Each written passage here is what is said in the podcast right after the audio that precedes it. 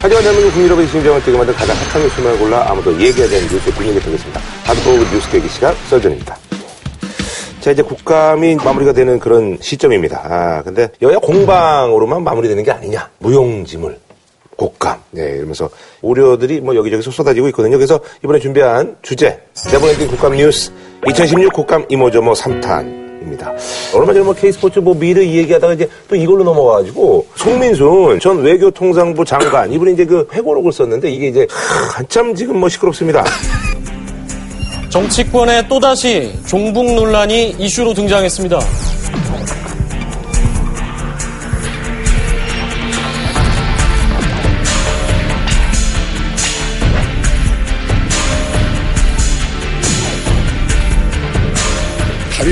뻔히 정해져 있는 그런 내용을 가지고 어, 북한에 이렇게 묻는다고 하는 것은 한마디로 말해서 내통 모의입니다. 문재인 전 대표는 대단한 모욕이라며 여당의 공세를 색깔론으로 규정했습니다.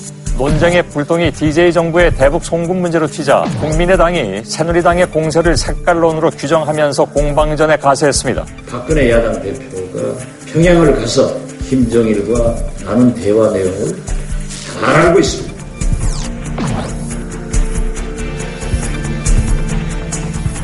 이번에 문재인 전 대표에게 악재가 계속 한두 개 터지고 있는데 어떻게 보면 내부자 고발 비슷한 예, 그런 상황이란 말이에요. 저도 이제 그 책을 다 보지는 못하고 좀만 봤는데 남북 관계가 지금 복잡한데 이것이 어떻게 여기까지 흘러왔느냐라는 거를 남북 관계와 관련해서 여러 활동을 했던 사람으로서 선정했던 사람으로서 예. 쭉 정리를 해놓은 거예요. 그걸 보면 회고록의 형식을 띄었지만 네네. 아 남북 관계 전반이 그리고 북한 핵 문제나 미사일 문제가 이렇게 흘러갔구나. 라는 걸 알 수 있게 해주는 좋은 교양서예요. 음. 근데 이 내용이 그 얘기를 하는데 꼭 필요한 내용은 아니었어요. 지금 문제가 된. 그렇게 내용. 생각합니까? 예. 아, 그러면 그 내용부터 일단 이 시청자들을 위해서 뭐. 한번 더 정리를 합시다. 예, 뭐 아시는 분은 아십니다만 또 예. 예. 지금 그 북한 인권 결의안이 이제 처음엔 문제가 된 것이 2003년입니다. 네. 2003년에 우리는 애초에 그 불참을 해버렸어요. 표기를 할 때. 그리고 2004년도에는 기권을 합니다. 기권. 2005년도에도 기권을 해요. 그 2006년도에는 그때 안 좋아졌을 때는 또. 기권을 왜 안 했는가 하면 예. 북한이 핵실험하고 예. 미사일 쏘았잖아요. 10월 달에 곧장 예, 예, 예. 그 핵실험을 했거든요. 이러니까 11월 달에 결의안 찬성을 했습니다. 네. 근데 이듬해 노무현 대통령이 남북 정상회담을 정상회담. 추진을 하고 10월 4일 날 합의를 했잖아요. 네. 그리고 내려와서 또 고무렵에 총리회담이 서울에서 열렸어요. 그래서 북한 인권 결의안 이걸 또, 또 표기를 해야 되는데 그 전에 송민순 장관이 유엔 현장에서 수많은 국가의 그 대사들 대표들 만나면서 인권법을 좀 순화를 시키기 위해서 굉장히 많이 애를 썼단 말이에요. 또 북한 그 대표단에게도 우리가 이렇게 완화를 하고 있으니까 이 정도는 좀 양해를 해달라 아마 이렇게 얘기를 했던 모양이에요. 네. 그래 북한 대표단 또 나름대로 설득을 하고 있었던 모양이에요. 왜 그런가 하면 그때는 남북 정상회담 직후였기 때문에 분위기 이제 좋을 때니까. 예. 예. 그랬는데 막상 이 문제를 청와대에서 이제 논의를 하는데 본인이 지금까지 완화하고 그 했으니까 백방으로 한국에- 뛰어다니고 그랬는데, 한국이 예. 찬성 안 할 수가 없잖아요. 그래서 송민준 장관은 찬성 이렇게 하는데 이재정 통일부 장관, 김만복 국정원장, 백종천 통일외교 안보 정책실장이 지난번도 기권했는데 기권 이런 식으로 얘기를 한단 말이에요. 아마 그 김만복 그 국정원장 입장에서는 아마 그 그렇게 생각했던 모양이에요. 아, 송 장관 당신이 그렇게 북한까지 설득을 했다면 북한의 의견 한번 들어보자. 이렇게 하니까 문재인 실장은 그러면 대북 경로를 통해서 확인을 하자. 음. 어, 이러니까 북한에서는 이제 발칵 엎어진 거예요. 무슨 소리냐. 역사적 북남 수- 순회회담 후에 반공화국 세력의 인권 결의안에 찬성하는 것은 정당화될 수 없다. 남측의 태도를 예의주시하겠다. 이렇게 나왔단 말이에요. 이래서 우리가 기권으로 결정을 했다는 것인데 이 점에 있어서 이제 문재인 대표는 북한에게 우리가 의견을 물었다는 데 대해서 아직도 어떤 얘기를 하고 있지 않습니다. 오늘 이 순간까지 이제 이거는 지금 여야 간에 이미 큰 정치 쟁점이 되어 있어서 네. 사실에 관한 논쟁과 그 사실을 어떻게 바라볼지에 대한 관점의 차이로 인한 논쟁이 뒤죽박죽이 돼 있어요 지금. 음. 네네네. 그래서 우선은 정확하게 확인을 할 필요가 있어요. 이게 회고록에 기록된 사실들과 관련된 걸 찾아보면 2007년 11월 15일에 안보조정회의가 열려요 청와대에서. 주재한 사람은 안보실장이에요. 백종천. 씨요. 네. 참석자는 국방장관 김장수, 외교장관 송민순, 통일장관 이재정, 국정원장 김만복, 그 다음에 청와대 비서실장 참석했고요. 이렇게 해서 회의를 했어요. 그렇게 해서 여기서 성민순 장관이 실제로 한국 정부가 유엔의 북한 인권 결의안 초안을 만드는 과정에 참여해 왔다고 설명을 하고 아까 그 얘기입니다. 이번에는 찬성해야 된다고 얘기했어요. 근데 그거를 초안 작업을 하는데 왜 참여했나부터 시작해서 지금 정상회담 마치고 총리회담 그런데. 진행 중인데 지금 찬성하자고 할 때냐? 이렇게 해서 의견이 쭉 갈라져서 합의가 안 된 거예요. 그 당시 외교부는 이거를 한국 정부가 기권하거나 반대하면 국제사회에서 아주 어려워지잖아요. 또 지금까지 완화시키려고 노력해왔기 때문에 이제 그런 것도 호소를 하고 그랬는데 그 참석자들의 다수가 기권을 해야 된다는 쪽으로 의견이 모아져서 합의가 안 되니까 다수 의견, 소수 의견 이렇게 달아서 기권하는 것이 좋겠다는 쪽으로 보고를 올렸어요 대통령한테. 그게 2007년 11월 15일에 안보조정회의고요. 두 번째 회의는 이거는 성민순 회고록에 자세히는 안 나오는데 그 다음 날인 11월 16일 날 독대 신청을 한 거예요. 성민순 외교장관. 왜냐하면 대통령한테 직접 호소한 거예요. 이재정 통일부 장관도 안심이 안 되니까 또 독대 신청을 한 거예요. 그래서 문재인 비서실장까지 있는 삼자 대면이 돼버린 거죠. 송민순, 이재정, 문재인 이렇게 돼 있고 그래서 대통령 앞에서 한바탕 했대요. 통일부 장관하고 외교부 장관하고 좀 고성이 오가고 한바탕 했답니다. 그래서 대통령이 거기서 다수 의견도 그러니 기권으로 합시다 이렇게 정리를 했다는 거예요. 그랬는데 돌아가서 송민순 장관이 바로 편지를 쓴 거예요. 손으로 간곡하게 이것을 찬성하는 게 얼마나 올바른 일이고 중요한 일인지에 대해서. 그리고 그 다음 다음 날이죠. 11월 18일에 청와대 서별관에서 또 회의가 열려요. 이거는 정식 회의 아니고요. 원래 서별관 회의는 새벽에 하는 게 관리인데 이때 저녁에 한 걸 보면 대통령이 특별 지시를 한 것 같아요. 저렇게 강경한 입장을 얘기를 하고 나한테 편지까지 보냈으니 다시 만나서 이야기를 좀 더 들어봐라. 이렇게 했다는 거예요. 여기 이 서별관 회의 저녁 회의에 참석자들은 15일 안보조정회의하고 거의 비슷했고요. 회의 결론도 15일과 동일해요. 이렇게 된 거고 그리고 이제 11월 20일 날 유엔 총회에서 가결이 됐어요. 북한 인권 결의안이. 그리고 대통령은 싱가포르에 체류 중이었는데 그 체류 장소에 백종천 실장이 메모를 전달했다는 거고 그 메모 내용이 북한의 결재를 맡아서 기권표를 던졌다는 것을 증명하는 듯한 메모라고 성민순 씨가 적어 놓은 거예요. 아. 이게 지금 확인되는 사실은 되게 이런 거예요. 아니 송민순 그 장관 얘기로는 이 아세안 회의장에 전달된 메모 자체가 이 북한이 그 답이라는 겁니다. 우리가 경로를 통해서 북한에게 의견을 물었고 거기에 대한 답을 받았다는 거예요. 그래서 그게 맞춰서 우리가 기권을 했다는 거예요. 그러니까. 그러니까요. 그게 예. 이제 성민순 유엔 대표에게 훈령을 예, 내려서 성민순 씨의 주장이고 거예요. 예. 그 백전선 실장이나 다른 사람들 주장은 북한 인권 결의안 통과와 관련돼 있는 북한이나 미국이나 다른 여러 나라들의 반응을 계속 체크를 해야 되니까 여러 정황들을 메모로 해서 대통령에게 전달을 했고 그래서 송민수 장관이 그 메모를 확인한 건 아니네요. 그 자기가 봤다고 주장을 아, 하는. 거예요. 아, 아니죠. 아, 예. 송민수 장관 얘기는 이 백준전 씨에게서 자기에게 왔다는 거예요. 아하. 그 메모가. 아, 아, 예. 그래서 그 메모 내용을 이 책에 적어 놓았어요. 아까 아. 내가 여기서 말씀드린 그러니까 부분이에요. 대통령한테 간 메모인데 네. 당연히 대통령에게 상황 보고 메모가 가면 외교장관도 보고 통일장관님 없었지만 있었으면 봤을 거고 네네네. 그랬을 거 아니에요. 아. 그러니까 이거는 참여정부 당시에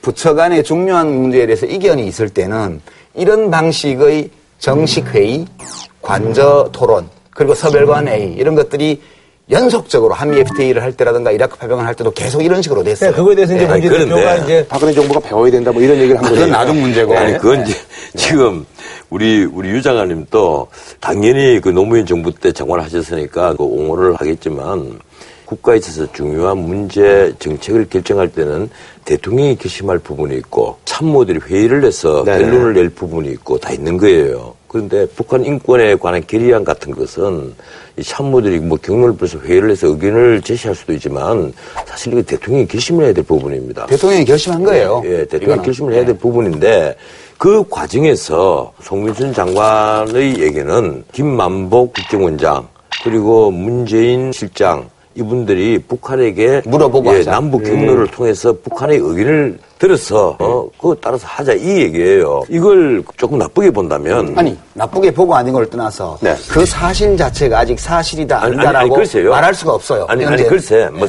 그, 지금 그것이 지금 송민순 장관 회고를 놓고 지금 하는 얘기예요. 아니 그러니까요. 아, 그게 낫습니다. 송민순 전 아니. 장관이 회고록에서 그쓴 아니. 내용이 송민순 씨의 주장인데 네네. 그 주장이 사실이라고 우리가 확언하기는 어렵고 그러니까 이재용 씨가 아니, 아니, 그래서 내가, 아니, 내가 그걸 예. 부인한 게 아니에요. 네, 네, 나는 예, 예. 이것이 만약에 팩트라면, 네. 라면. 예, 팩트라면, 그러면 정말 이거 문제가 심각한 거예요. 그게 팩트가 아니라면 이재정 통일부 장관이나 김만복 국정원장이나 이 백종천 안보 정책실장이 하는 얘기는 결의안을 만약에 찬성을 하게 되면 결의안 자체가 북한 체제의 내정 간섭이 될 수 있다 이렇게 표현을 합니다.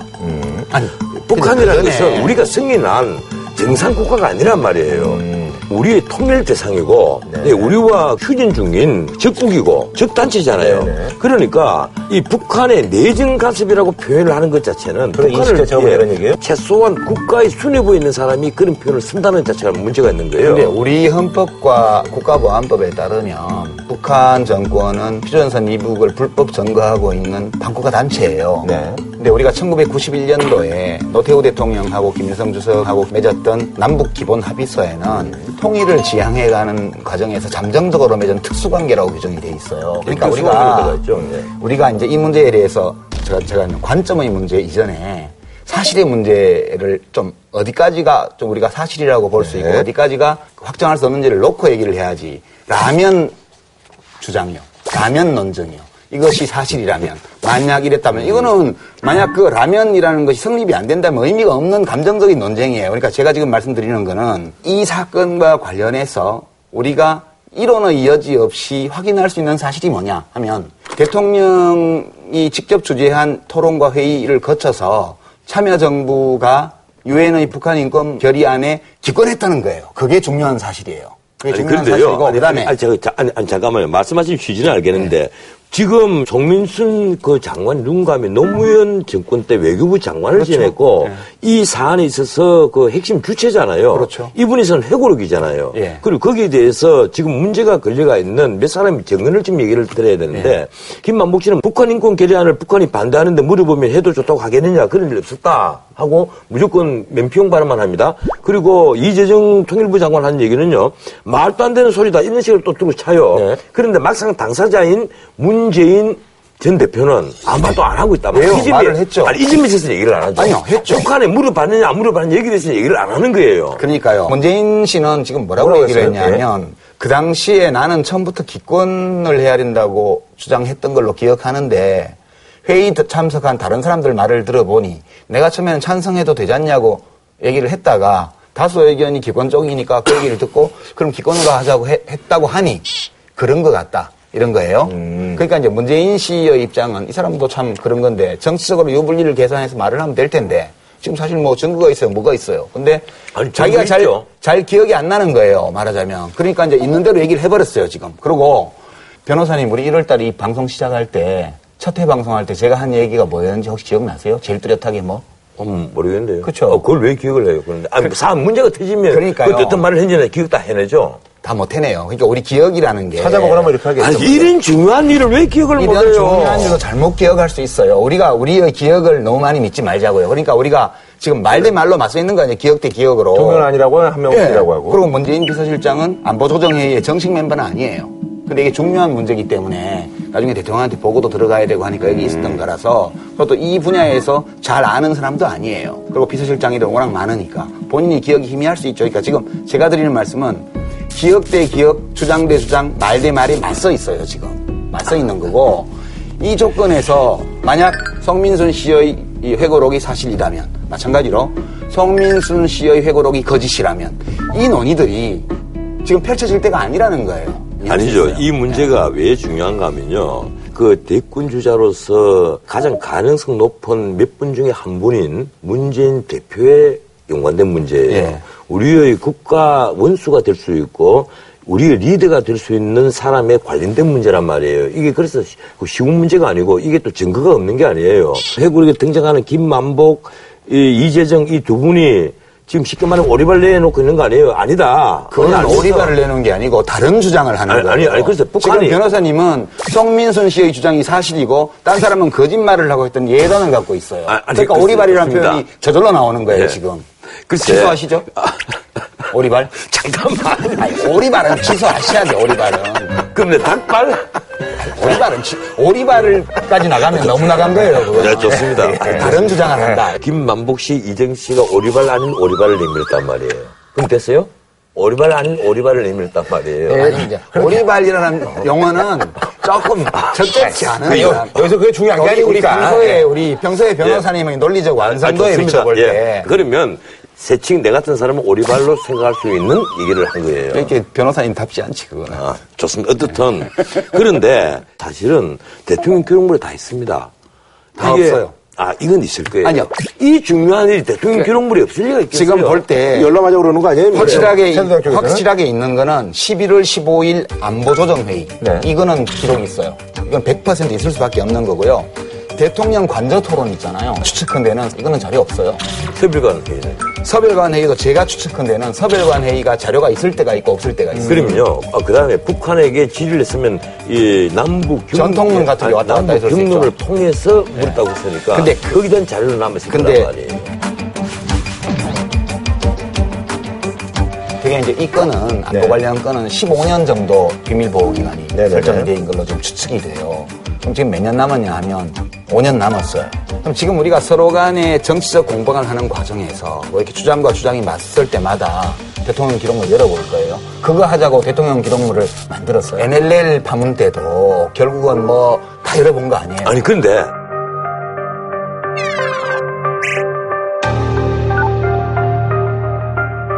이건요. 뭐가 나왔어요? 아, 이건 내용까지 볼 필요도 없어요. 북한 김정일에게 보낸 이 노무현 정부의 전통물이 있느냐 없느냐. 그 시기가 굉장히 제한적인 시기란 말이에요. 그러면 우리가 남북 관계가 특수 관계이기 때문에 대통령들이 국정 운영을 하는 과정에서 남북 간에 비밀 접촉을 하거나 이제 여러 가지 의사 교환을 하거나 정보 교환을 하거나 이런 것들에 대해서 일일이 이념적인 잣대를 들이대서 너 사상이 요즘스러워 이런 식으로 하기 시작하면 그 나라가 진짜 개판되는 거예요. 이 문제는요.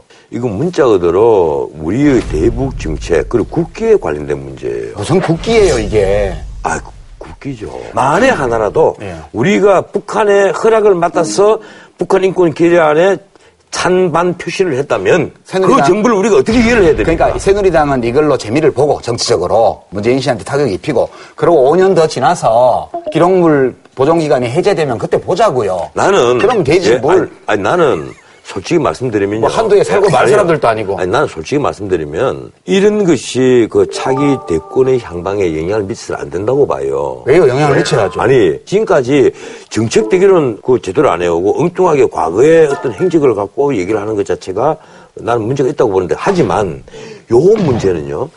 그런 과거의 행적을 넘어서는 북한을 어떻게 이해를 할 것이냐, 그리고 북한에 대해서 어떻게 앞으로 정책을 세울 것이냐 하는 차기 문재인 대통령이 탄생이 됐을 때 굉장히 큰 영향을 미치는 사건이란 말이에요. 북한에 돈 주고 총 사달라고 부탁만 안 하면 돼요. 그게 무슨 그런 식으로 따지면요, 이 DJ 정부가 정상회담 했을 때 4억 5천만 불 넘어가고 500만 불 현금 넘어간 것부터, 현물 넘어간 것부터 다 얘기해야 됩니다. 아니 그러니까 그럼 7사 남북 공동, 공동성명 때 7월 4일 날 발표하기 전에 이유락 씨하고 저 김영주하고 만나고 왔다 갔다 한 것부터 얘기하자고요. 변호사님 보십시오. 그렇게 복잡하게 따질 거 없이 이때 왜 기권을 했냐 하면 그 당시에 이 인권 결의안 문제를 가지고 국회 쪽으로도 의견 조회가 왔어요. 청와대 정무라인 통해 가지고 저한테도 의견을 묻는데 그럼 당연히 기권해야지. 작년에는 찬성했는데 그때는 핵, 미사일 이런 거 때문에 그런 거고 지금은 남북 관계가 바뀌었으니까 바뀐 남북 관계에 맞게 해야죠. 이게 내 답이었고요. 그 당시에 북한의 입장이라는 아니, 잠깐만요. 거는 굉장히 중요한 네. 팩트인데 어, 그 당시에 우리 유 장관도 이건 기권을 해야 된다. 네. 그 이유는 남북 관계가 이제 바뀌었기 때문에 네, 기권하는 게 좋다. 뭐 기권 자체가 사실상 반대하는 거 똑같은 반대하고. 달라요. 왜 달라요? 뭐 우리가 제1당사국인데 제1당사국이 기권하는 것은 어떻게 보면 반대하는 거 똑같은 거죠. 왜 그러냐 하면 국제사회가 비- 북한을 비난하는 거하고 우리가 비난하는 건 달라요. 단순히 이거 비난 아니잖아요. 북한 인권 결의안이 북한에 대한 비난이라고 비판이라고? 하죠. 비판.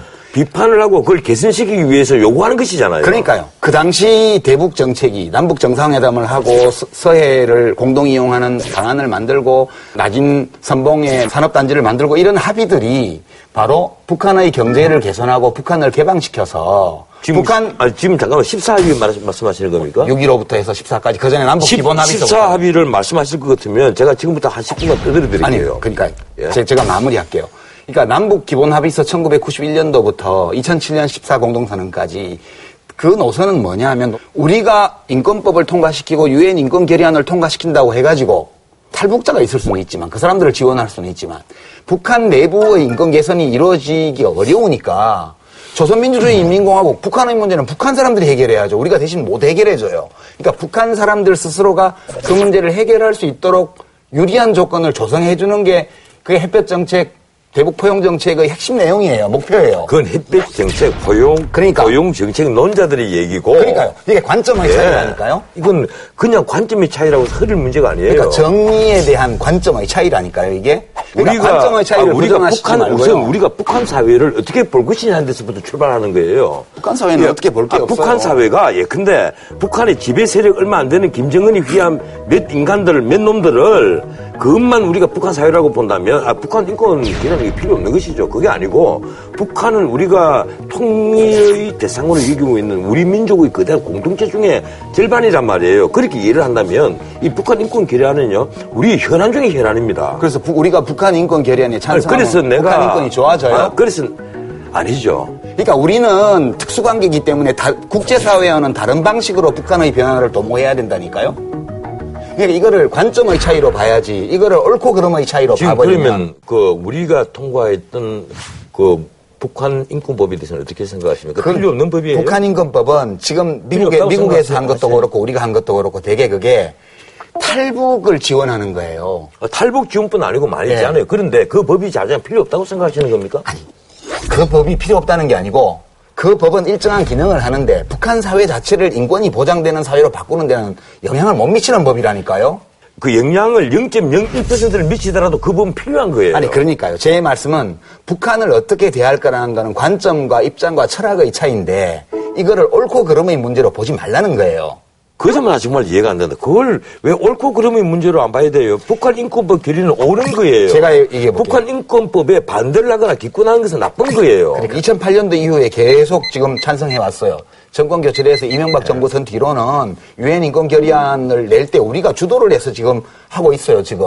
그럼 왜 그러냐 하면 북한을 고립시키고 붕괴시켜야 된다는 관점에서 보면 그게 옳은 방법이에요. 그러나 북한이 스스로 내부를 변화시키도록 해야 된다는 관점에서 보면 효과가 없는 방식이라고요. 그러니까 이게 선악의 문제나 옳고 그름의 문제가 아니라고 예를 들어 볼게요. 정몽준 씨 회고라고 보면 나오잖아요. 뭐 그 다 사실이 아닐지도 모르지만 2002년도에 박근혜 대통령이 북한을 방문했어요. 가서 김정일을 만났습니다. 만나고 와서 북한이 내가 가보니까 약속한 것도 잘 지키려고 노력하고 있고 믿을만 하다라고 얘기를 했어요. 그러니까 그게 5월달이었고 그해 가을에 남북 축구대표팀 간의 친선 경기가 상암구장에 있어 있었는데 박근혜 대통령이 와가지고 내가 북한 가서 김정일 위원장하고 합의했는데 친선 축구 경기 하면 한반도기 흔들고 대한민국 이거 말고 조국 통일 이거 하기로 했는데 왜 축구협회에서 신경 안 쓴다고 막 화를 냈다는 거 아니에요. 그러면 잠깐만요. 대해서 그 하나만 더 사별합시다. 네. 이왕이면 팩트를 정확히 하기 위해서 박근혜 대통령 이 박근혜 정부 출범하기 전에 6.15 선언을 일곱 번이나 찬성한다, 지지한다 말씀하신 분이에요. 아니 그러니까요. 박근혜 대통령이 대통령 되기 전에 했던 그 일에 대해서 비난 안 해요. 왜 안 하냐 하면은 당시 2000년 1차 남북 정상회담 이후에 남북 관계가 개선의 흐름을 타고 있는 시점에서 이제 그 흐름에 맞게 정치인으로서 노력하는 걸로 우리가 봤기 때문에 지금 와서 그때는 그래놓고 이제 왜 이러냐라든가 그때 당신이 이적행위한 거다 이렇게 얘기를 안 해요. 상황이 남북 관계가 완전히 달라져 있기 때문에 박근혜 대통령이 오늘날 이렇게 하고 있는 거를 그 맥락에서 이해를 한다고요.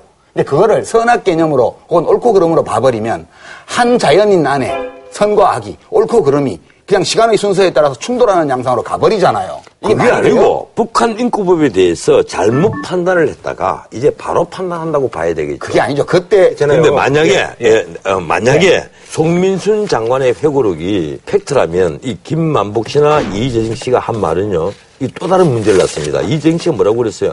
말도 안 되는 소리다. 북측에 물어보면 뻔한 답이 올 텐데 무엇 때문에 물어보겠느냐. 그리고 김만복 씨는 북한 인권 결의안을 북한이 반대하는데 물어보면 해도 좋다고 하겠냐. 어, 결의안에 대해 남북 통로로 주고받은 것이 없다. 난 아무 관계가 없다. 난 아무 관계가 없다. 이거 오리발 아니에요? 어, 오리발로 충분히 보잖아요. 아니 근데 예. 일국의 국정원장을 지내고 일국의 통일부 장관을 지낸 분들이라면 송민순 장관의 회고록이 사실이 아니라면 본인들이 들고 일어나야 됩니다. 이 형사 고소해야 되지. 뭐 이처럼 명예훼손 하는 게 어디 있어요.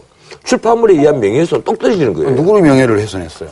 김만복, 이재정, 문재인 다 명예훼손했죠. 정치하는 사람들이 툭하면 법정으로 끌고 가는 거. 그러니까 아니 이거보다 더 심각한 명예훼손이 성민순 있어요? 씨가 사실과 다른 주장을 했으면 사실인 주장으로 대응하면 되는 거예요. 그걸 뭘 법문가시라고 법정 되게 좋아하시네. 지금 이 문제는요 사소한 우리 팩트를 놓고 사, 다투는 사소한 다툼이 아니란 말이에요. 그러니까 우리가 이- 이건 노무현 정부가 북한에 대해서 어떤 생각을 갖고 대응했느냐 하는 굉장히 중요한 문제예요. 굉장히 건전한 생각을 했죠. 그러니까 왜 이런 이런 결과가 나올 것을 예상하면서 예.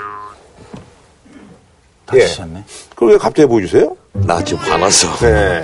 아니 나는 피 흘리면서 하고 있는데 그대는 뭐이서 그냥 여기서 피 흘리신 건 아니잖아요. 화가 나니까 터져 나온 거지. 내가 오늘 이렇게 처절하게 피를 흘리면서까지 어, 이렇게 논쟁을 하는 이유는 문재인 그 후보의 대북관 의그 국민들 일반적으로 갖고 있는 의구심입니다. 아이, 그 누가 갖고 있어요? 변호사님이나 갖고 있죠. 새누리당 지지자들만 갖고 있는 거죠. 예 만약에 그 의구심이 없었다면 이런 논쟁이 이렇게 확대가 되겠어요. 의구심이 있는 게 아니라 의구심을 만들어내고 있죠. 왜냐하면 새누리당하고 박근혜 대통령이 잘 나가려면 북한이 개판 쳐야 돼요. 그래갖고 북한을 욕하고 때리고 이렇게 하면서 지지율을 올리는 거예요. 진짜 기본적으로 잘못 보고 있는 게 있습니다. 예. 박근혜 정부가 정말 잘 나가려면요, 북한이 개방으로 나가고, 예, 북한이 문자 그대로 시장 경제를 부분적이나마 받아들이면 박근혜 정부는 아마 역사에 길이 남는 훌륭한 정부가 될 겁니다. 그건 앉아서 먹는 거죠. 얻어 걸리는 아니, 그래서 거죠. 그런 걸 속 빼고 자꾸 다른 그러니까 북한이 그렇게 하니까. 나오도록 노력을 해야지. 맨날 북한 욕하고 북한 너네 망할 거라고 그러고 그런데, 무너질 거라고 그러고 그건 누가 못해요. 근데 우리 유판서의 기본적인 생각은 어떻게든지 북한을 달래고 화해하고 대화하고 그리고 북한을 또 도와줄 부분은 도와주고 이렇게 해서 마음을 열게 하면 언젠가 북한은 개방도 하고 그리고 우리 남북 관계는 평화가 유지될 것이다 이거 아니에요. 동막골에 나오잖아요. 그저 많이? 미기야 돼요. 그- 그저 많이 미기야 그 돼요. 동막골 얘기고.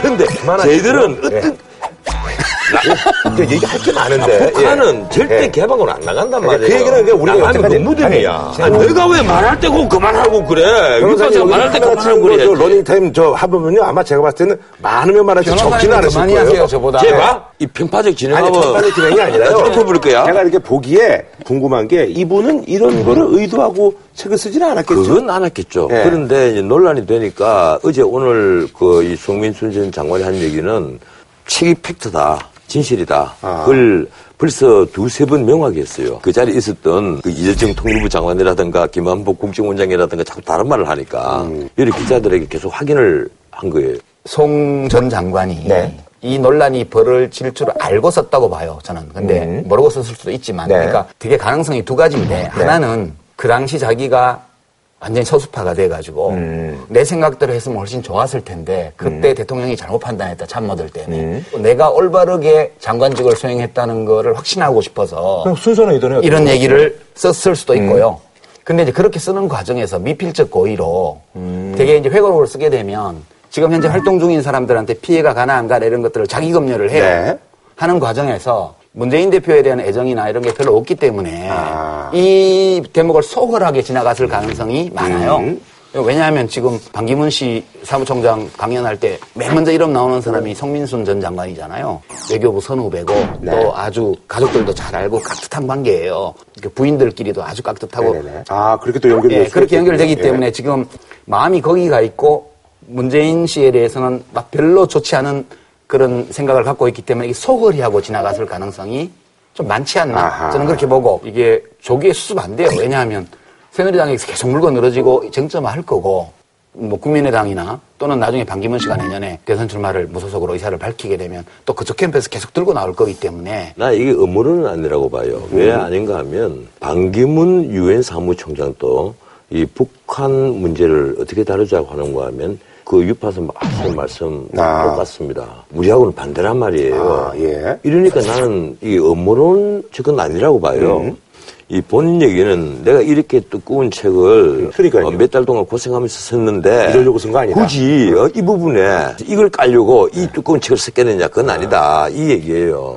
가령 그대가 반대하는 정치 세력에서 이런 일이 벌어졌다고 회고록에 나왔다면 어떻게 하겠어요? 어, 그 사실이 아닐 수도 있죠. 그렇게 저는 보- 봐요. 만약에 사실이라면 어떻게 예, 해요? 저는 사실 라면 보통, 보통 문제가 저는 라면 말이에요. 라면 논쟁은 안 한다니까요. 사실이라면 해서 사실인지 아닌지 모르는데 사실이라면 해놓고 논쟁하는 게 그 지식인들이 그러면 안 되죠. 정치인들은 뭐 그럴 수 있지만. 그 외교부 그, 아니, 제가 출신이고 이제, 제가 이제 궁금한 거는요, 이제 두 분의 얘기를 이제 들어보니까 두 분들은 이제 뭐 토론하시려고 그러는데, 제가 얘기가 이제 조금. 좀 아니 중간에서 나는 아직- 나는 아직 결론 얘기 아니, 안 근데 했어. 이제 제 얘기는 뭐냐면 저희들도 마찬가지거든요. 내가 뭐 방송 프로에 나가지고 어떤 연예인 얘기를 했을 때 이게 파장이 있을 거라는 걸 저희도 예상하면서 얘기하는 거거든요. 그러니까 저는 이제 궁금한 게요. 극명하게 나뉘어져서 이렇게 이제 얘기가 오가고 있는데 이 기조가 이제 대선 때까지 계속 이렇게 문재인 전 대표한테는 부담으로 남을 가능성이 큰가요? 그 정치는요. 네. 위기가 곧 기회고 기회가 위기예요. 네. 그러니까 문재인 대표한테 이 사건이 네. 이제 상처를 줄 거다. 이렇게 단정할 수 없고요. 더더군다나 또 이거 뭐 전화위복의 기회가 될까 이렇게 단정할 수도 없고요. 네. 앞으로 어떻게 진행되냐에 달렸는데 예, 뭐 사실관계는 지금 나올 만큼 다 나왔으니까요. 뭐 더 말할 어, 필요가 있다고 느끼지 않습니다. 군대에도 제대로 갔다 오지 않은 사람들이 무슨 걸핏하면 종북 탈영입니까? 하나 분명한 것은 네네. 문재인 전 대표로서는 이 부분에 있어서 그 국민적 의구심을 명확히 풀어주지 못하면요. 이 지지도를 넓히는, 외연을 넓히는 데 있어서 문자들 벽에 부딪힙니다. 뭐 넓히면요. 선거에서는 절대 이길 수가 없습니다. 어떤 경우에도 못 이긴단 말이에요. 이 본인이 이 정면 돌파를 해야죠. 정면 돌파할 방법이 없어요. 이게 말 대 말이 맞서는 상황이기 때문에 실제로 자기가 기억이 불확실하니까 불확실하다고 얘기를 하는 거예요. 저는 그냥 그 이상도 이하도 아닌 걸로 보고요. 이런 식으로 해서 돌파가 되면 되는 거고 안 되면 할 수 없지 그거 어떻게 해요? 그랬다. 그 뭐, 아, 대통령이야. 그럼 저는 어떻게 해요? 대통령이야. 누가 돼도 되는 거고. 자, 이제, 자, 얘기 돼서 한줄평 합시다. 예, 뭐 이걸 하시는 해서 뭐. 예. 이밥 빌런 Blowing in the Wind의 마지막 귀절이 그죠. Dance is blowing in the wind. Dance is blowing in the wind. 댄스, 댄스인 줄 알았습니다. 에이, 비행에서 라면 논쟁을 하지 맙시다. 다 불어 터졌어요. 며칠 사이에. 자, 다음은요. 검찰이 4.3 총선과 관련해서 이게 기한이 있잖아요. 그래서 마무리를 공직선거법 위반으로 해서 현역 의원 33명을 기소를 했는데 검찰의 선거법 위반 기소에 대한 편파 시비가 계속되고 있습니다. 심지어 여당 내부에서도 비판의 목소리가 높은 상황인데요. 자, 여당이 11, 야당이 20, 그리고 무소속이 2명인데요. 우병우 사건을 덮기 위한 물타기 치졸한 정치 공작이자 더민주는 검찰과 청와대가 제1야당과 전면전을 선포했다며 강하게 반발했습니다. 여기서도 어, 여소야대로 해서 야당이 좀 많고 여당이 좀 적은 그중에서도 또 친박은 별로 없고 비박만 또 있고 이게 뭐 공교롭게 이렇게 된 건지 모르겠습니다만 그래서 이것 때문에 또 얘기들이 좀 있네요. 야, 지금 본인의 얘기 다 해버리고 우리 얘기할 걸 안 주네. 아이, 이 이렇게 하면 이제 이제부터 이제 강문에 들어가셔야죠. 뭘 얘기가 이렇게 수태시면서 뭘? 아, 이 정도는 제가 그래도 깔아야 될 거 아니에요. 예. 밑밥을. 예. 이거 깔아야죠, 제가. 밑밥도 아니고 본인의 얘기 다 해버리고. 아니, 여기서 우리가 이제 좀쓱 물어야 얘기하시면 되는 거죠, 뭐. 물어야 돼요. 예.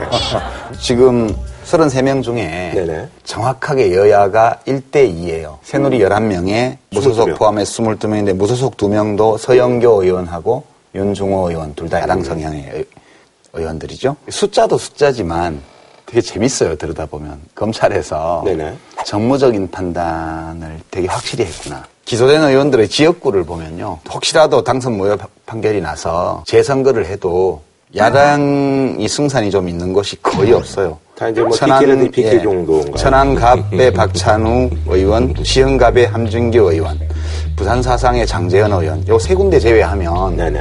나머지는 여당이 압도적 우세 지역이어서 사실, 음. 예 그래서 경남하고 이제 뭐 경북. 예, 그러니까 여당 의원은 예, 죽을 가능성이 없다. 예, 근데 아웃돼도 또딴 사람 내서 이길 수 있어요. 야당은 보면 거의 전원이 수도권, 강원, 충청, 제주 이렇게 돼 있어 다 경합 지역이에요. 그래, 호남은 빠져 있다. 이번 이 기소 리스트를 가만히 보면 철저하게 더민주를 겨냥한 기소예요. 다 접전 지역. 예. 여기는 만약 당선 무효 판결이 나면 여야가 치열하게 또 접전을 해야 되는 지역들이에요, 대부분 다. 아니, 그런데 검찰의 얘기는 이번 그 선거 전에 네네. 이 허위 사실 유포 이건 이제 엄단하겠다는 것이었거든요. 네. 그래서 실제 이번에도 기소한 내용을 보면 허위 사실 유포 거의 한 절반 정도예요. 네.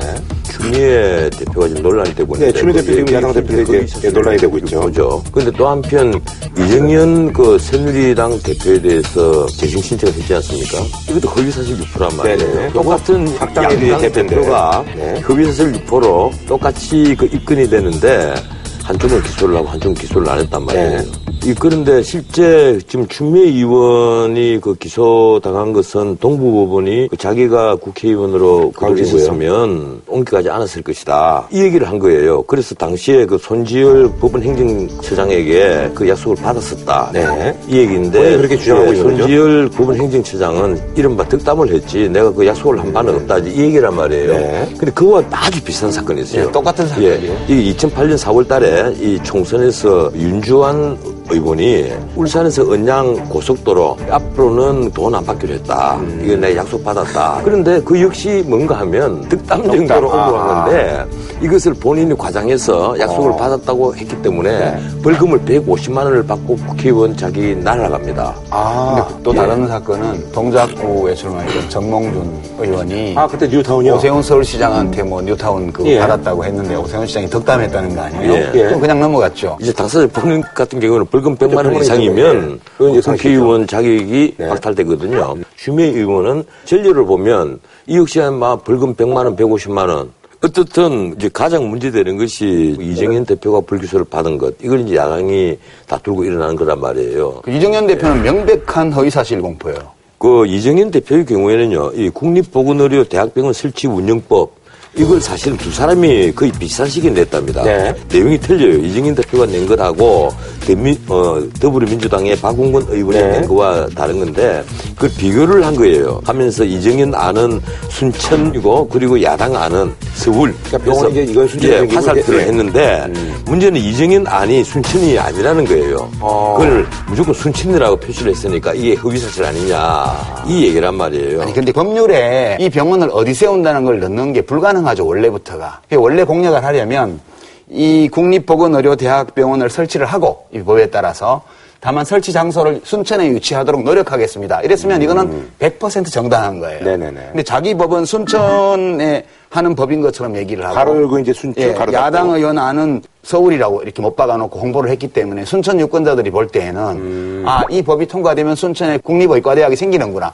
이렇게 착각하게 만든 거기 때문에 이거는 진짜 좀 심각한 허위. 근데 이제 검찰에서는 이걸 왜 무혐의 처분한 거예요? 그건 모르죠. 네. 그런데 이 얘기 할 때 네. 아무도 깊지 않은 얘기 하나만 합시다. 네. 공직선거법에서 선거사범들. 이 공소시효가 6개월이잖아요. 네네. 우리나라 모든 범죄 중에 공소시효 6개월인 건 이것밖에 없어요. 그거 진짜 짧으네요. 명분은 그래요. 신속한 수사를 해서 어. 빨리 선거사범을 처리해버리겠다. 그런데 이래 놓으니까 결론은 뭔가 하면. 날림 수사. 아하. 세부적으로 들어가면 지금 야당이나 비박이 화를 낼만 하죠. 이건 좀 심한 것 아니냐. 뭐 이런 명백히 공직선거법으로 보이는 것. 최경환, 윤상현, 신주환 이 세 분이 김승혜 전 의원에게 네네. 출마를 저쪽으로 옮겨라. 뭐 이런 얘기들이 굉장히 예, 유명한 예, 사건이었죠. 예. 예. 뭐 최경환, 윤상현 이분들은 같은 동료 정치인으로서 권유를 했다. 네. 뭐 이런 핑계를 댈 수가 있겠지만 위협적으로 예, 먼저 둘만한 수준이 아니었다. 현기환 정무수석은 대통령 뜻이라는 얘기가 두 번인가 세 번인가 나와요. 명백히 공직선거법 위반이란 말이에요. 그런데 나는 이걸 어떤 사유로 무혐의 처리를 했는지 그걸 모르겠어요. 아하. 이러니까 친박 핵심 권력 실세에 대해서는 왜 전부 다 불기소하는지 이 말이 나온단 말이에요. 친박 의원들 불기소돼서 지금 선관위에서 재정 시정을 한 경우를 보면 네. 경중을 한번 보라는 거예요. 김진태 의원 경우에는 총선 후보 경선할 때인데 유권자 9만 명한테 불법 문자 메시지를 쐈어요. 그러니까 19대 총선 공약을 70% 이상 지켰다는 평가를 시민단체한테 받았다. 그 문자를 뿌렸는데 이렇게 평가를 해준 시민단체가 없어요. 그런데도 본인이 그것이 허위 사실임을 인지 못했다는 거예요. 그러니까 예. 허위 사실 유포는 그 유포한 본인이 허위임을 인지 알면서 유포해야 네. 걸리는 거예요. 네네. 아니 자기가 국회의원이고 내 내가 공약 이행률이 70%라고 시민단체 평가를 받았으면 어느 시민단체가 그렇게 평가했는지 어떤 공약을 이행했는지 30% 이행하지 않은 거는 뭐였는지를 확인해야 될 거 아니에요. 이게 뭘 국회의원이 그걸 인지 못한다는 건 말이 돼? 아, 나는 몰랐다. 예, 그게, 예, 그건 조금 문제가 사실 되는 것처럼 보입니다. 저도. 예, 염동열 예. 의원 경우는 공직 후보자 재산 신고 오류예요. 재산이 19억인데 5억으로 신고를 했단 말이에요. 근데 이렇게 줄어든 이유가 다른 사람하고 공동 명의의 재산이 있는데 그 과정에서 실수가 있었다 얘기를 하는데 19억 신고했는데 5억이 빠졌다면 이해가 되지만 전체 19억 중에 5억 원밖에 신고를 안 했단 말이에요. 요거는 이제 뭐 일반적으로 대중들이 봤을 때는 좀 상식적으로 아니, 이해가 아니, 안 아니. 자기 재산도 못 아니, 헤아리는 사람한테 국정원 맡겨?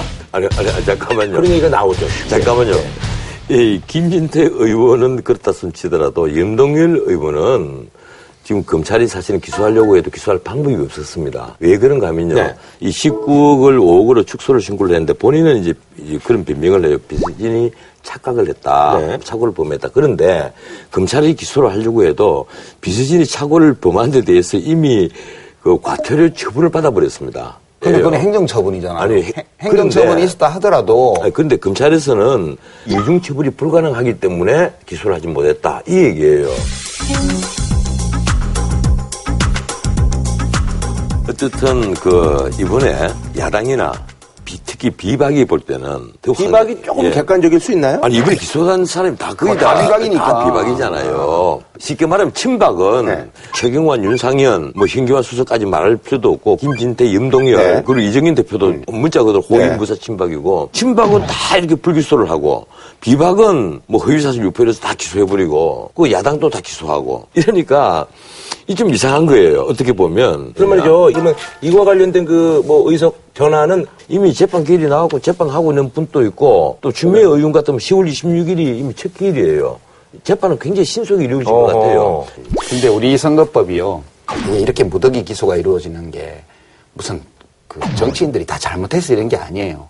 대부분의 민주주의 선진국들이 네거티브 선거법을 갖고 있어요. 그러니까 뭐뭐뭐 뭐는 안 돼. 안 돼. 음. 그안 된다고 한 것 빼고는 다 자유예요. 네. 지금 미국 대선 보면 뭐 양 캠프에서 온갖 사실들에 대해서 얘기가 나오고 거짓말이라고 서로 그러고 음. 팩트 체크 하라 그러고 하는데 그 사실과 어긋나는 얘기를 했다고 기소되는 거 보셨어요?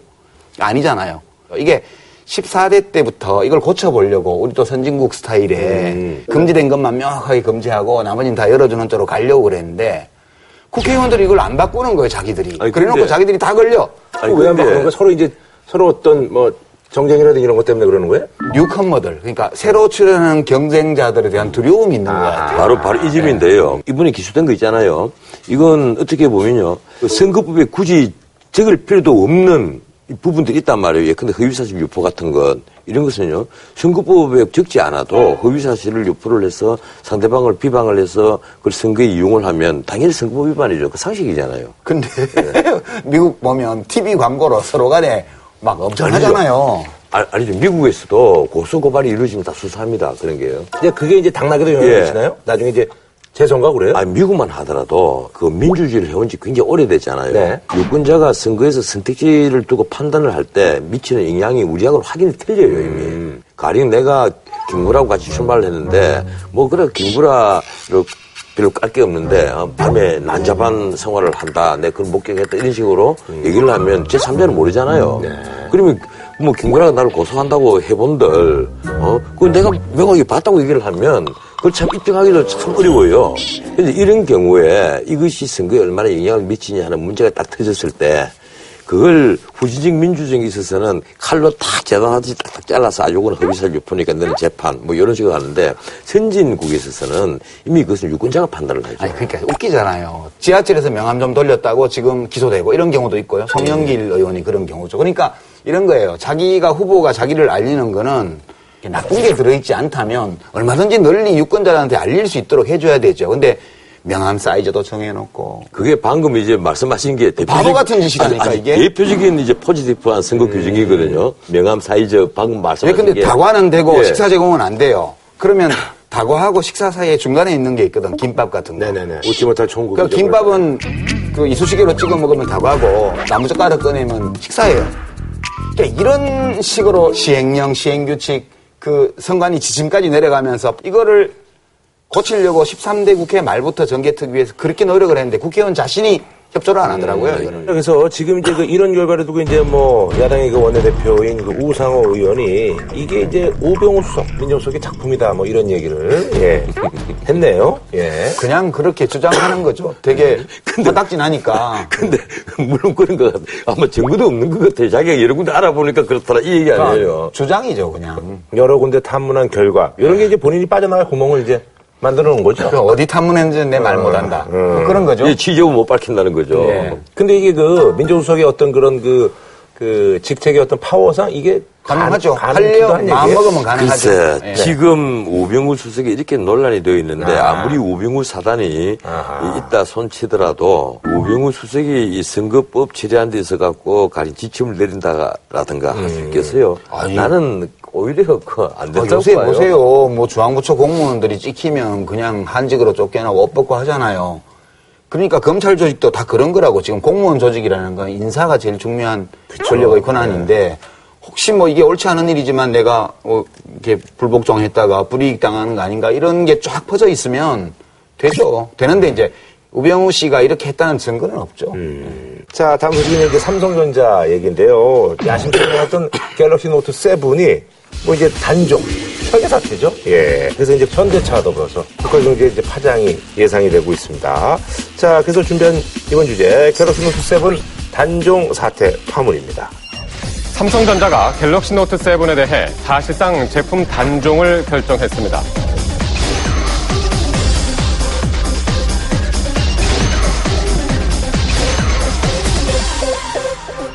시작은 단초는 우리나라에서부터 시작이 되잖아요. 네, 그래서 뽐뿌라는 예, 예. 어떤 친구가 예. 이 이제 인터넷 커뮤니티에 이불 속에 넣어놓고 자는데 타버렸단 네네네. 말이에요. 그래 그걸 이제 올린 거예요. 그 미국에서도 여기저기 이제 보고가 되고 우리나라에서 또 보고가 되고 그래서 여러 군데서 이제 예, 그렇죠. 이렇게 되니까 이게 미국에서 계속 이걸 크게 다뤄버리는 거예요. 당연하죠. 예, 크게 다뤄버린단 말이에요. 미국에서는 예. 다, 다룰 수밖에 없죠. 다뤄보니까 처음에 만약 선제 리콜 안 했으면 미국에서 또 난리가 났을 겁니다. 음. 미국에서 애플이나 다른 그 자국의 기업과는 다르게 난리가 났을 거예요. 네. 미국에서 어, 엠파이어 스테이트 빌딩이 무너지는 것처럼 막 설쳐댔을 거란 말이에요. 네네. 그래서 먼저 선제로 딱 리콜. 이 결정을 네. 했어요. 그런데 거기다 예. 대고 강제 리콜 명령하지 않았어요? 예. 아, 그래가 또, 예, 리- 이미 자기가 리콜 결정을 했는데, 미국이 또 공식적으로 또 리콜을. 그 우리 소비자원 비슷한 기구죠, 미국에. 예, 또 결정을 했는데, 무엇이 문제냐? 보면 기술적으로는 삼성이 아주 얇은 노트 7에다가 배터리의 용량을 크게 했잖아요. 네. 과거와 달리 기술이니까 뭐, 예. 그걸 크게 하면서 음극과 양극이 급속 충전을 할 때 음극과 양극이 몰려 나와서 접합하는 부분 이것이 같이 붙어버릴 가능성이 있는 거예요. 음. 그 이제 그 위험이 있는 거예요.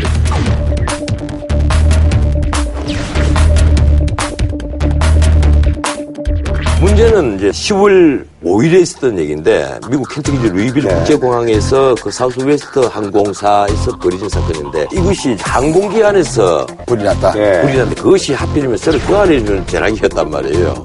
항공기가 네, 새로 새로 교환하니까 그렇죠. 예, 새로 사람들이. 대피를 하고 결국 그 항공편이 취소가 되어버렸잖아요. 네. 이 사건이 이제 일파만파를 일으키면서 미국에서 항공기 예, 탑승 예, 금지. 예, 예. 이제 탑승 금지.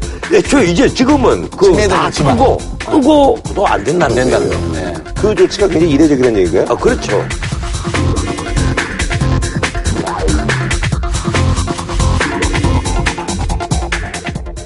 미국 정부로서는 상무부나 이런 데 의견이 바로 왔겠죠. 찬스. 아하. 그 우리 어릴 때만 해도 미제 하면 그게 세상에서 제일 훌륭한 제품이었잖아요. 네. 미제 그러면 그게 그렇죠. 1등 Made in 제품은. 미제예요. 그런데 지금은 미제 치고 세계 1등 상품이라고 할 수 있는 게 거의 없어요. 세계 지금은. 1등이 우주선밖에 없습니다.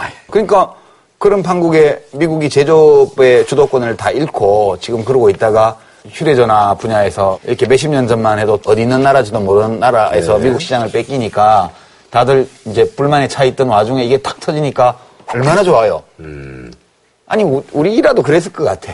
그런데 이 작년에 우리나라 대기업에서 명확한 흑자를 낸 곳이 삼성전자, 현대차. 그러니까 경쟁력 순위로 해가지고 세계 50대 기업에 들어가는 것도 역시 누구예요? 삼성하고 현대차하고 그런데 이더큰 문제는요. 현대차가 올해부터 다시 밀리기 시작을 했거든요.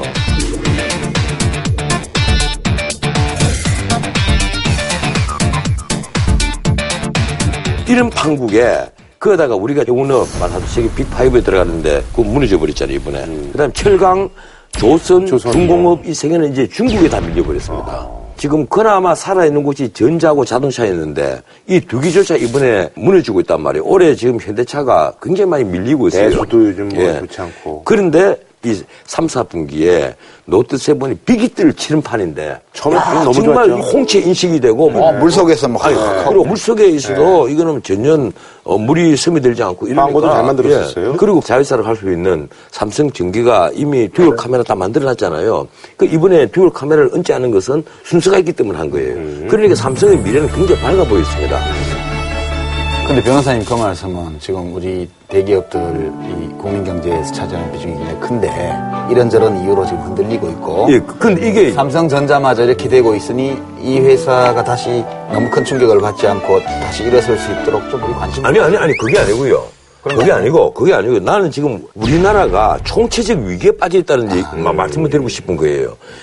우리나라는 이미 많이 흔들리고 있는데 그나마 경제 중에서도 이제 그나마 지금 버티고 현대인데. 있던 삼성전자하고 현대차가 올해 들어왔어 급격히 다시 무너지고 있단 말이에요. 중소기업들이 지금 뭐 줄줄이 타격을 제가 이제 있고. 위기 예. 의식을 가져야 된다는 말씀 동의를 하는데 약간 이제 이런 문제가 있어요. 최근에 수입차가 굉장히 늘고 있어요. 이제 내수 시장에 아, 정말요? 예. 어마어마한 속도로 수입차의 비중이 늘고 있고 그 다음에 삼성이 저렇게 되고 나니까 사람들이 애플 쪽에 아이폰을 사든가 구매를 않겠다 뭐 이런 얘기도 네, 아니면. 이제 뭐 지금 구글에서 LG. 구글 폰이 나오면 또 구글 폰을 산다든가 음. 이렇게 갈아타고 있어요. 이제 보면 우리 변호사님처럼 국민 경제가 큰일 났다 이렇게 생각하는 사람들도 있는 반면에 한편에서는 어, 왜 지금 계속 국산품에 충성을 바쳐야 돼? 지금까지 우리 대기업들이 우리를 어떻게 취급을 해서 우리 국내 소비자들을 이런 반발 심리가 있어서 큰일 났다. 삼성전자를 지켜줘야 돼. 이게 아니고 뭐 그래? 그럼 뭐 아이폰으로 갈아타지 뭐. 구글폰 사지 뭐. 이렇게 가고 이- 있는 게 더 문제라고 저는. 그럼 이제 뭐 국민들한테 좀 온종을 좀 잃었다는 얘기인가요? 네, 신임을 잃은 거예요. 나는 이게 우리 젊은 청년들의 그 반응을 유심히 봐요. 보면서 애플과 삼성을 딱 비교를 했을 때 어느 것이 좋냐는 개인적 취향에 따라 다를 수가 있습니다. 그런 저런 걸 따라서 거기 나온 댓글의 내용을 보면 우리 특히 젊은 층들이 갖고 있는 재벌에 대한 막연한 어떤 적대의식, 적대감, 이거 굉장히 대단한 거예요. 막연하지 않아요. 그러니까 저는 지금 이건희 회장이 뭐 거의 이제 생사의 기로에 서 있는 상황이고 이재용 씨가 지금 사실상 맡아서 네. 상속받아 사고 있잖아요. 국민들이 삼성전자에 대해서 이쁘게 생각해 줄 이유가 뭐 있어요? 상속 과정이 떳떳했어요? 아니면 회사 내에서의 노무 관리가 민주적이에요? 그 다음에 소비자들에 대한 대우가 좋기를 했어요. 그러니까 지금 댓글에 그렇게 달리는 이유가 그게 무슨 역사 교육이 잘못해서 그런 게 아니고요. 삼성이라는 이 기업이 했던 여러 일들을 보라고요.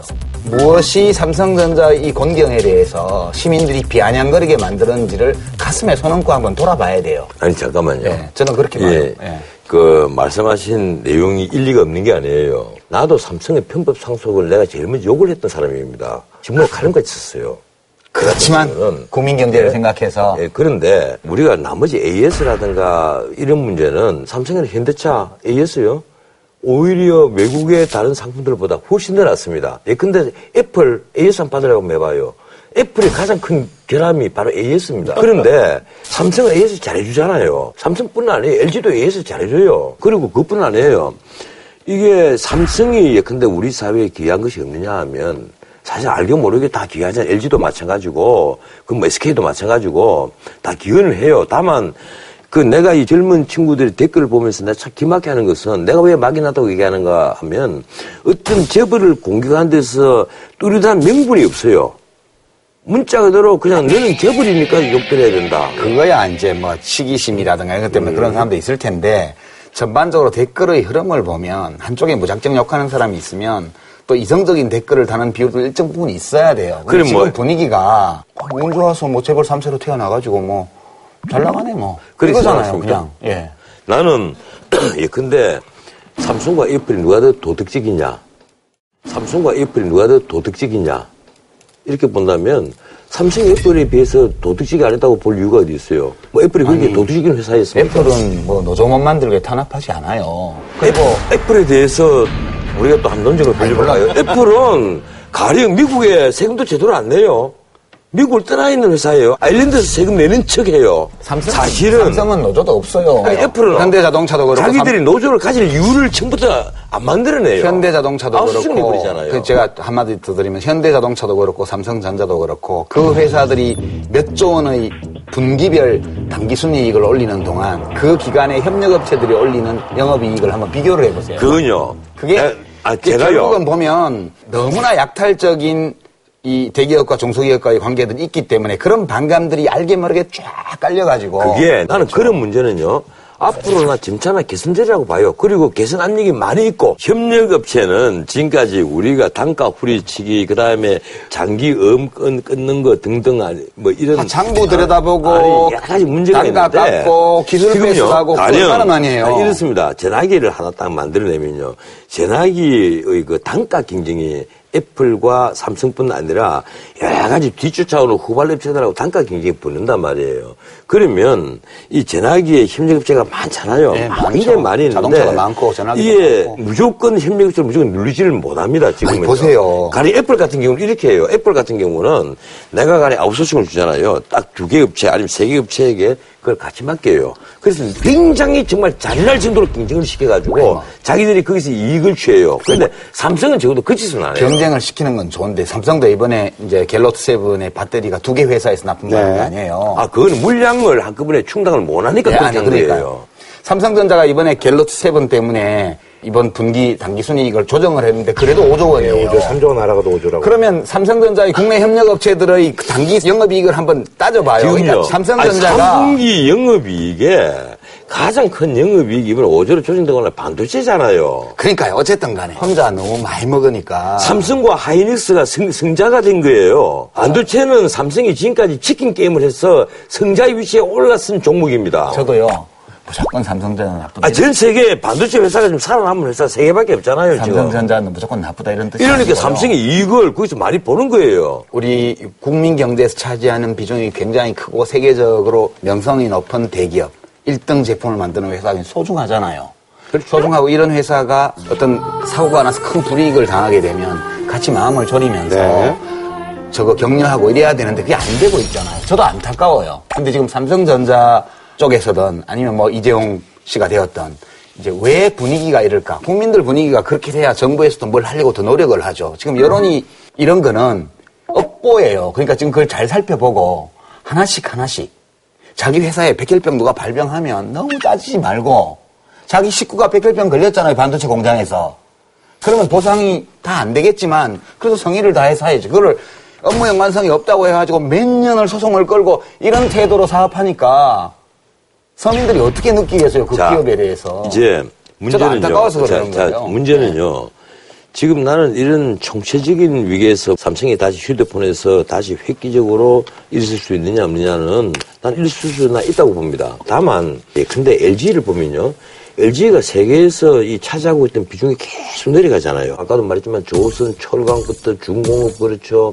드디어 해운업 완전히 무너져 버렸죠. 이번에 IT 정비기 무너지고 자동차가 무너지면 그럼 우리가 뭘 갖고 뭘 갖고 살 거냐는 건데 지금 이 상황에서 다시 일어설 수 있느냐 없느냐는 그 점을 우리가 사실은 우리 정부 당국부터 시작해서 정책을 만드는 사람들이 검토를 하고 이 지원을 해줄 부분은 지원을 하고 뭐 기술적으로 뭐 어떤 연구기관 이런 데서 협업을 할 부분은 협업을 해야만 한다는 얘기예요. 삼성전자가 이 분야에서는 무슨 국가의 여러 연구기관보다 훨씬 기술 우위를 갖고 있는데 지금 삼성은 뭘 도와주겠어요? 삼성전자를 국가가? 글쎄, 나는 다음 정권이 걱정이 돼서 그래요. 지금 우리 국가 부채가 계속 늘어나가지고 작년 연말 기준으로 이미 중앙정부 부채만 550조 5천억입니다.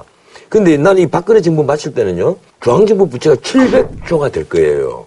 그러면 재정 그 정책 못 펴요. 그러니까 뭐, 다음 정부가 예, 다음 대통령이 엄팡 뒤집어 쓰는 예, 거예요. 이제 이제 그 이제 경제학 공부하신 분들은 다 아신단 말이에요. 그래도 서로 하려고 하고 이 재정 정책 못 펴고 재정 절벽인데 근데 경제마저 이렇게 어려워지면 우리는 정말 중진국의 함정에 빠져서 다시 일어나지 못한다.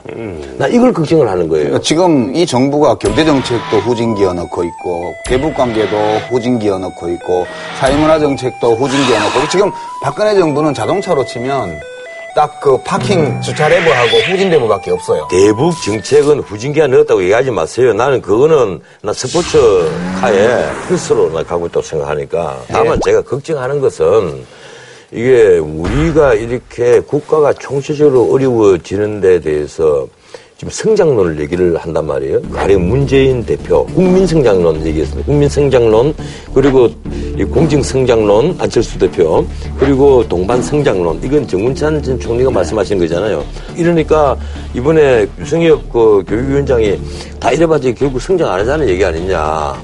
성장에 대해서 자꾸 토를 달아서 엉뚱한 얘기 할 때가 아니다. 이 얘기를 야당 출신, 국민의당 출신 위원장이 한단 말이에요. 일종의 그 이제 내부자 반란인데. 근데 그거는 그분 생각이고요. 지금 예. 성장은 해야 된다는 건 다 공감대가 있는데 우리 국민 경제가 현재 어려운 이유를 어디에서 찾느냐 진단이 좀씩 다른 거예요. 그러면 이 점을 어떻게 생각하세요? 박영선 의원이 이번에 또 문재인 그 전 대표에게 또 브레이크를 한번 걸었잖아요. 문재인 대표가 4대 그룹 경제연구소장들 하고 다, 예? 플러스 미팅을 하고 플래카드 붙여놓고 예. 이 우리나라 지금 경제 진단을 그분들과 함께 했단 말이에요. 예. 저런 얘기를 듣는 거였어요. 나는 그 필요하다고 봐요. 국가의 필요하다고 리더가. 될 수 있는 사람은 특히 기업에 있는 분들 혹은 경제학자들에게 꾸준히 얘기를 드려야 됩니다. 나는 문재인 대표에서 가장 취약점 중에 하나가 경제라고 생각을 하는데 그렇게 듣는 건 좋은데 거기에다가 이 성장을 얘기를 하고 있는데 박인선 의원이 딱 토를 당해 뭐라고 달하는가 하면 대기업을 재벌을 개혁하고 그리고 비정규직의 눈물을 닦아주겠다고 대통령이 되었던 노무현 대통령의 의지를 꺾은 사람이 누구냐 바로 문재인 같은 참모들이었다는 거예요. 근데 또 지금 성장 얘기하고 있다. 결국은 삼성경제연구소에서 낸 리포트를 가지고 정치 다 한 거 아니냐. 그때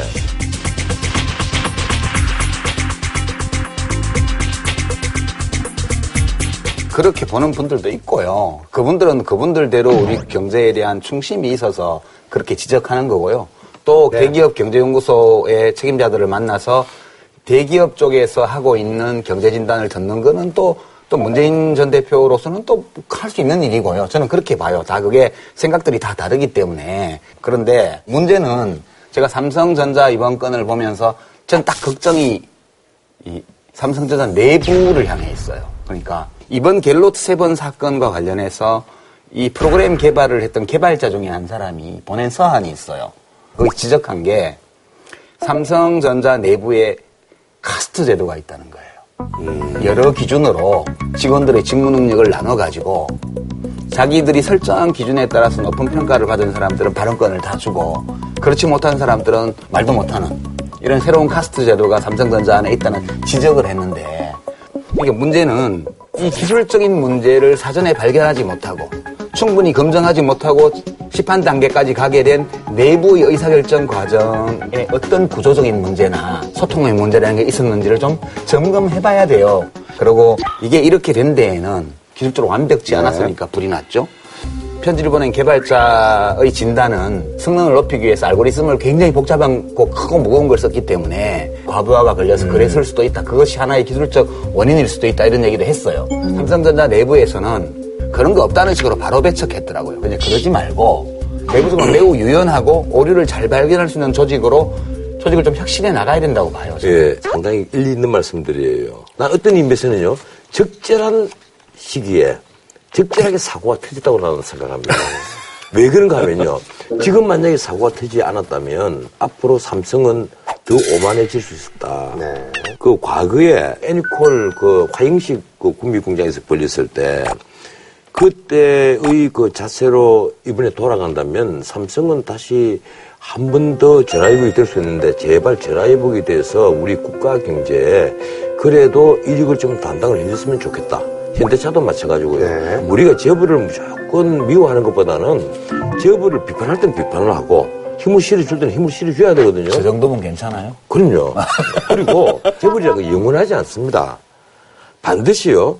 그것은 우리 국가 전체의 자산이지. 결국 한 개인의 자산으로 남지는 않아요. 알겠습니다. 오늘 많이, 예, 좋은 말씀들 많이 하셨고, 좀 한 줄로 평목 부탁드리겠습니다. 할까요? 이재용 부회장한테 좀 이야기하고 싶은데요. 문제의 원인은 내부에 있는 경우가 많습니다. 내부를 잘 들여다보기 네. 바랍니다. 네.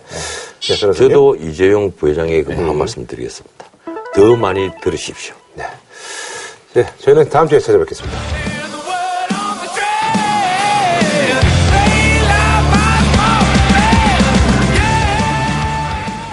한우 특등심 한 가지만 싸게 파는 명인 등심에서 문화 상품권을 드립니다. JTBC